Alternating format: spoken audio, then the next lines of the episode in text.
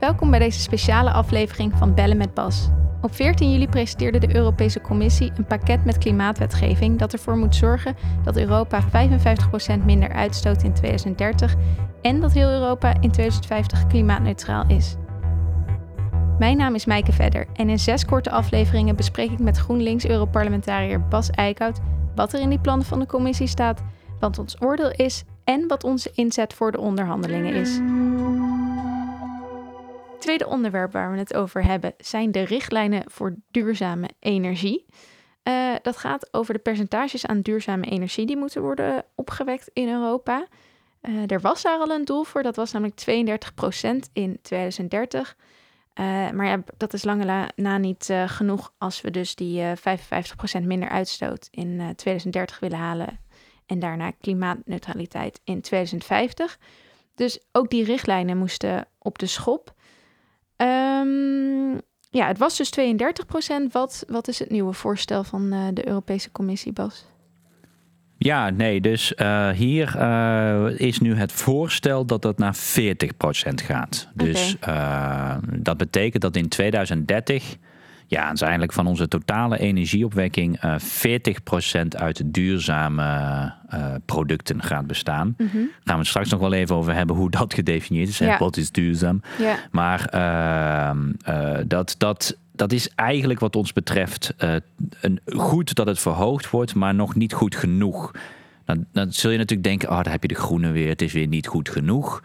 Maar kijk, dit, wat heel erg belangrijk is, dit is nou net de sector, hè, de energiesector. Als er één sector is die het snelst naar klimaatneutraliteit kan, dan is het de energiesector. We hebben het over veel moeilijkere sectoren. Denk landbouw, denk vliegtuigen, uh, maar denk ook energie-intensieve industrie. Dat is allemaal, daar, daar moeten, die moet echt stappen zetten om, om naar klimaatneutraliteit te gaan energieopwekking hebben wij alternatieven die ook betaalbaar zijn. Dus, dus daar, is een, daar is eigenlijk het beste potentieel om zo snel mogelijk naar nul te gaan. Ja, nul betekent dus wat ons betreft 100% duurzaam. Ja. Dus, dus wij hadden ook graag gezien dat 100% duurzaamheid nu eigenlijk gewoon in de wet wordt geschreven. Van net zoals dat we klimaatneutraliteit in een wet hebben, moet je ook naar 100% duurzaam. Maar is dat niet automatisch aan elkaar gelinkt? Dat, dat die klimaatneutraliteit ook betekent gewoon automatisch dat we naar 100% eh, duurzaam moeten? Nee, ik zou je aanraden om met een gaslobbyist te gaan spreken. Oh. ja, misschien eigenlijk ook niet. Die zal namelijk zeggen: nee, nee, nee, nee. Wat je ook kan doen is gas gebruiken en dan CO2 onder de grond opslaan. Oh dan, heb je ook, dan heb je ook een nul uitstoot. Ja. En dus die discussie zit daarachter. Dus hoe onduidelijker wij zijn over het einddoel van onze energiemix, mhm. ja, hoe, hoe meer je dus ruimte houdt voor de fossiele lobby om met CO2-opslag ook te doen alsof er een nul uitstoot is. Ja. En even voor de, voor de, voor de record, um, dat is meestal bij deze podcast, maar... Ja, het is allemaal um, opgenomen. Ja, het is allemaal op de record. Um, het is niet dat ik tegen CO2-opslag ben, maar ook hier geldt weer: we hebben waarschijnlijk een aantal sectoren waar we, waar we niet naar nul uitstoot kunnen. Dus we hebben altijd een bepaalde mate van CO2-opslag nodig. Dus zet dat niet in in die sectoren die zelf wel degelijk naar een nul uitstoot kunnen. Dus voor de energieopwekking is het gewoon niet zo'n heel handig idee om daar nou net CO2-opslag te gebruiken. Dus wij hadden veel liever gehad dat er ook in de wet komt een 100% duurzame energiedoel.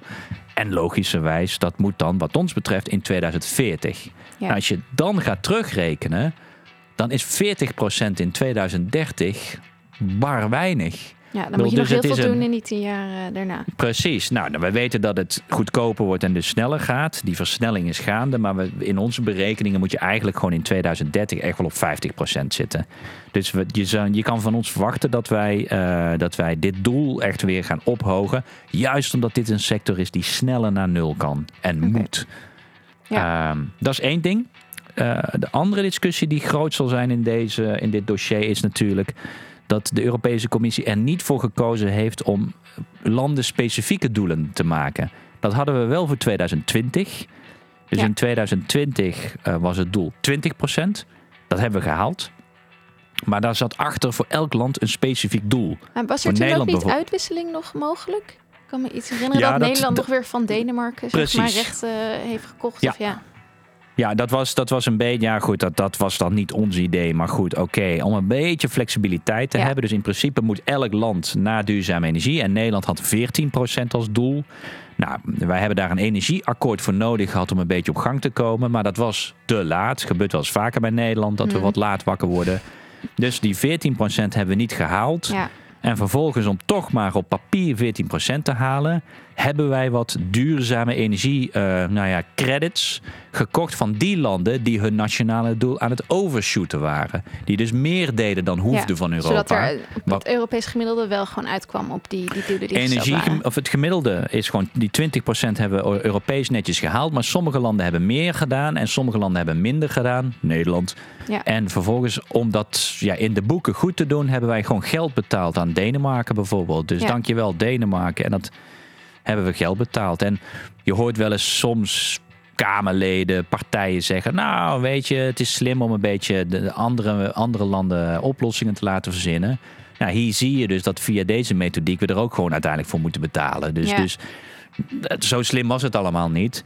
Maar wij hadden dus graag gezien dat dat idee van nationale doelen gecontinueerd wordt na 2030. Omdat, kijk, het is wel mooi als heel Europa beter wordt in duurzame energie. Maar we hebben een groot probleem met de ongelijkheid in Europa. En ja, investeerders kijken naar Europa toch als één continent, dat energienetwerk. Waar gaan we in investeren? Mhm.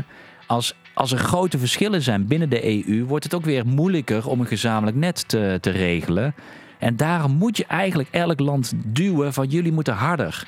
Kijk, een land als Zweden of Denemarken hebben waarschijnlijk geen nationaal doel meer nodig. Maar landen als Polen, landen als Bulgarije, Roemenië, die echt wel. Ja, en dat doen we nu niet. Dus we hebben straks een Europees 40% wat waarschijnlijk wel gehaald wordt. Maar met hele grote verschillen in duurzame energie binnen de Europese Unie. Wat weer gevolgen heeft voor het netwerk. Nou ja, da- daarom hebben wij zoiets van, dat moet echt, de commissie had hier, als je nou meer ambitie wil en de landen een beetje uitdaagt, had nou bij deze richtlijn de landen wat meer, eh, nou ja, gewoon wat aan zitten sporen. Dus hier heeft de commissie toch, toch een beetje het niet aangedurfd. Ja, Nou, dan ja gaan want wij het wordt ook veel helpen. meer afdwingbaar lijkt me als je dus zo'n nationaal Ja. eh, doel hebt. Nu wordt het moeilijk om echt naar de specifieke landen te gaan wijzen en te zeggen dat zij meer moeten doen. Ja, daar zit dan weer een heel complex governance systeem achter. Want dan Hm. hebben we dus niet nationale doelen. Maar ja, Europa moet wel tot 40% Ja. komen. Dus dan gaat er een soort governance systeem komen... waarin er een berekening is wat landen zou moeten doen. En dan ga je daar met allerlei aanbevelingen proberen te duwen. Dat had zoveel simpeler gekund. Dwingender en simpeler. Maar ja, lidstaten vinden dat niet leuk. Hè? Nee. Want dan gaat Brussel weer... maar ja, dit is nou, dit is nou net zo'n front waarvan wij vinden... Hier, hier had de commissie gewoon meer verantwoordelijkheid kunnen afdwingen bij, bij landen. Ja. Ja, nou, dat, dat gaan we dan maar proberen erin te stoppen in de Ja. onderhandelingen. Oké, en het tweede eh, wat je net al zei, de vraag van wat, wat is dan duurzame energie? Dat is blijkbaar ook niet duidelijk eh, ja, voor iedereen. Er zijn verschillende meningen over. Nou, kijk, en dan komt hier natuurlijk de grote discussie biomassa om de Ja. hoek kijken. Ehm, kijk, we hebben geen discussie over is wind of zon of, Nee, of getijdenenergie of, eh, of hydro, hè, waterkracht. Dat is, dat is duurzaam. Ehm, maar biomassa valt er ook onder. Nou, kunnen we een hele discussie over hebben, is dat, is dat goed of niet? Het feit is wel een beetje dat dit moeilijk te veranderen is, omdat eh, te veel landen gewoon afhankelijk zijn van biomassa in die mix.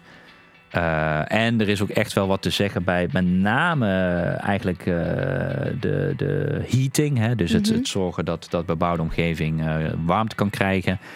Ja, heb je, heb je nog minder alternatieven. Dus, dus bij gewoon elektriciteit opwekken heb je echt geen biomassa nodig. Dat is totale onzin. In die zin wel goed in het voorstel wordt dat ook echt onmogelijk gemaakt eh, op termijn. Dat er echt, zeg maar, biomassa, dat dat dan in een kolencentrale of wat voor een eh, energiecentrale ook, eh, elektriciteitscentrale, dat, dat, dat gaat eruit. Dus Ja. dat is wel goed op zich. Want in, in de oude richtlijnen was biomassa dus wel gewoon gedefinieerd als, als duurzaam. En dat is nu wel iets aangescherpt.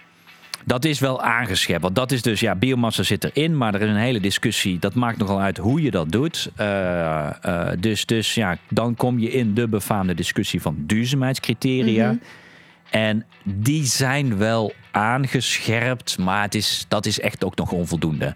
Dus het is wel goed dat bijvoorbeeld dus nu zegt, nou bij een Bij een elektriciteitscentrale uh, die alleen elektriciteit opwekt, mag gewoon geen biomassa meer. Uh, of tenminste, dat zal niet meetellen voor je duurzame energiedoel en niet meer. Maar ook daar, dat gaat dan gelden voor 2026. Nou, dat, hmm. dat kan ook wat sneller. Dus dat gaan we eens wat aanscherpen. Um, maar goed, dat is één punt. Dan hebben we nog steeds biomassa. Dat dan ook voor andere energiedoeleinden. Wat ik zei, vooral voor uh, verwarming. Hè, de heating zal dat een belangrijke zijn.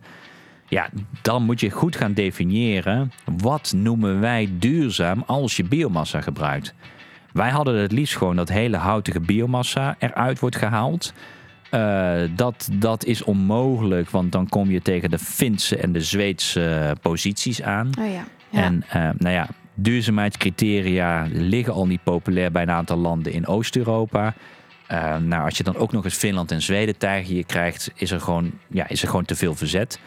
Dus, dus dat is een beetje marchanderen van wat, wat, wat kunnen we nou als, als duurzaamheidscriterium gaan laten gelden. En daar ja, vind ik de aanscherpingen zijn echt nog niet goed genoeg. Um, dus dus dat, ja, dat, dat wordt nog gewoon een, uh, een, een, hele discussie. Wat ze nu, denk ik, ja, wat interessant is, ze hebben wel een soort van ingebouwd van, er moet een soort, ja, dit is een moeilijk woord, cascadering hè, van, van eigenlijk biomassa voor energiegebruik is meer, eigenlijk de laagst waardige toepassing van biomassa. Okay. Je hebt veel, ja, de, eh, een hoge, hoger waardige toepassing is bijvoorbeeld gewoon gebruik het voor meubels. Ja. De, zeg maar de IKEA. Nou weet ik niet helemaal of je IKEA een hoogwaardige toepassing nee. kan noemen. Maar goed, ik bedoel, je, je begrijpt wat ik bedoel. Ja. En je wil eigenlijk alleen dat het echt, echt de laatste reststromen van hout, dat, dus, dat er dan niet meer gebruikt wordt of uit producten komt die niet meer hergebruikt kunnen worden. Ja, dan je zou je er nog energie. Ja, dan kun je nog de energie uithalen. Dan, Ja. dan, dan is het inderdaad echt een reststroom en eh, moet je, dan, dan kun je het een duurzame energiebron noemen. Het probleem is natuurlijk, hoe definieer je een reststroom? Want dat is heel moeilijk te controleren. Ja, dat Nou, zou iets zijn wat, juist wat over is en waar anders niks mee, mee wordt gedaan. Precies, en dat betekent eigenlijk dat je moet gaan definiëren die cascadering van, van, van wat hè, dat, dat de eerste hoogwaardige toepassing en dan uiteindelijk de echte laatste stap is, is, Ja. is de reststroom, is, is verbranden.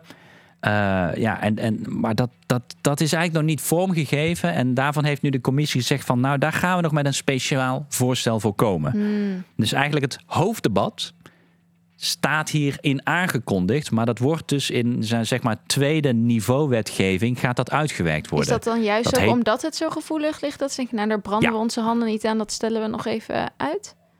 Ja, omdat, omdat er gewoon niet een, een, een, nu een, criteria, een criterium was vast te leggen wat, wat op voldoende steun kon rekenen. Dus hebben ze eigenlijk dit in het, op het tweede niveau, dat is, heet dan in Europees jargon een delegated act. En daar gaat dan eigenlijk nog deze hele wezenlijke discussie Ja. in terugkomen. En eh, nou ja, dat, dat, dat laat zien dat we deze discussie, die is echt nog voorlopig niet af. En daar is eigenlijk de meeste kritiek op te geven als je gaat kijken naar nou ja, de, deze richtlijn op duurzame energie. Oké, nou, dus we gaan eh, naar de onderhandelingen. Gaan we kijken of we dit, eh, dat doel nog iets verder omhoog kunnen krijgen. En of die eh, criteria voor biomassa aangescherpt kunnen worden. Absoluut, ja, dat, dat wordt onze grootste inzet. Meer ambitie en betere duurzaamheidscriterium. Ja. Oké, dankjewel. Ja. Dit was Bellen met Bas, een podcast van GroenLinks Europa en de Groenen in het Europese Parlement. Lees meer over het Europees klimaatbeleid en onze inzet op europa.groenlinks.nl. De audiovormgeving is door Cloak. Tot de volgende keer.